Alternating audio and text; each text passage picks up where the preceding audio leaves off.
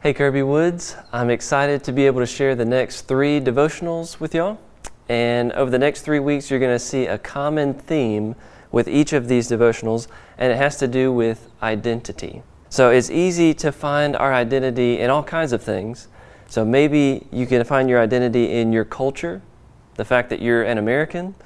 Maybe you find identity in the neighborhood that you live in or the car that you drive. Or maybe it's in your achievements or your career or your physical appearance. But what I want you to see is that none of those things can give us the kind of secure and satisfying identity that Jesus alone offers us.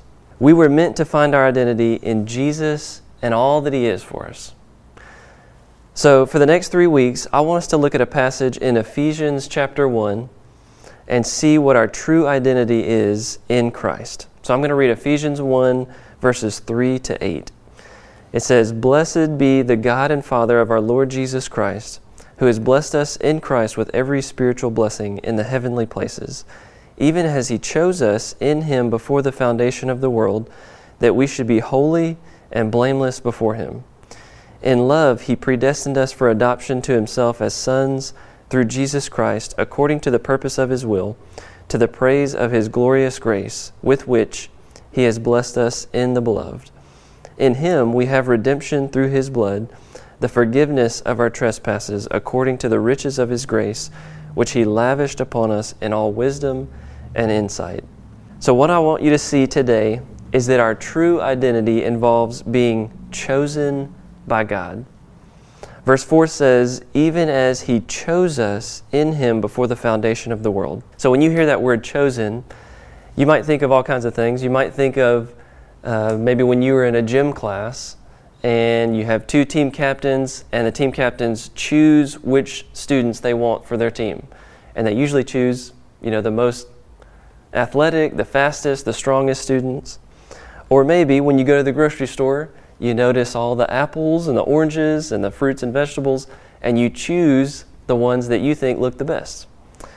Well, I want you to see that God's choosing is nothing like that.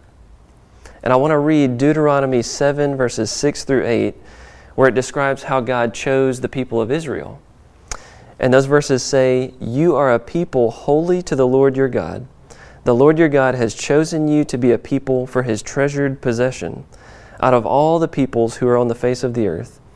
And it was not because you were more in number than any other people that the Lord set his love on you and chose you, for you are the fewest of all peoples, but it's because the Lord loves you.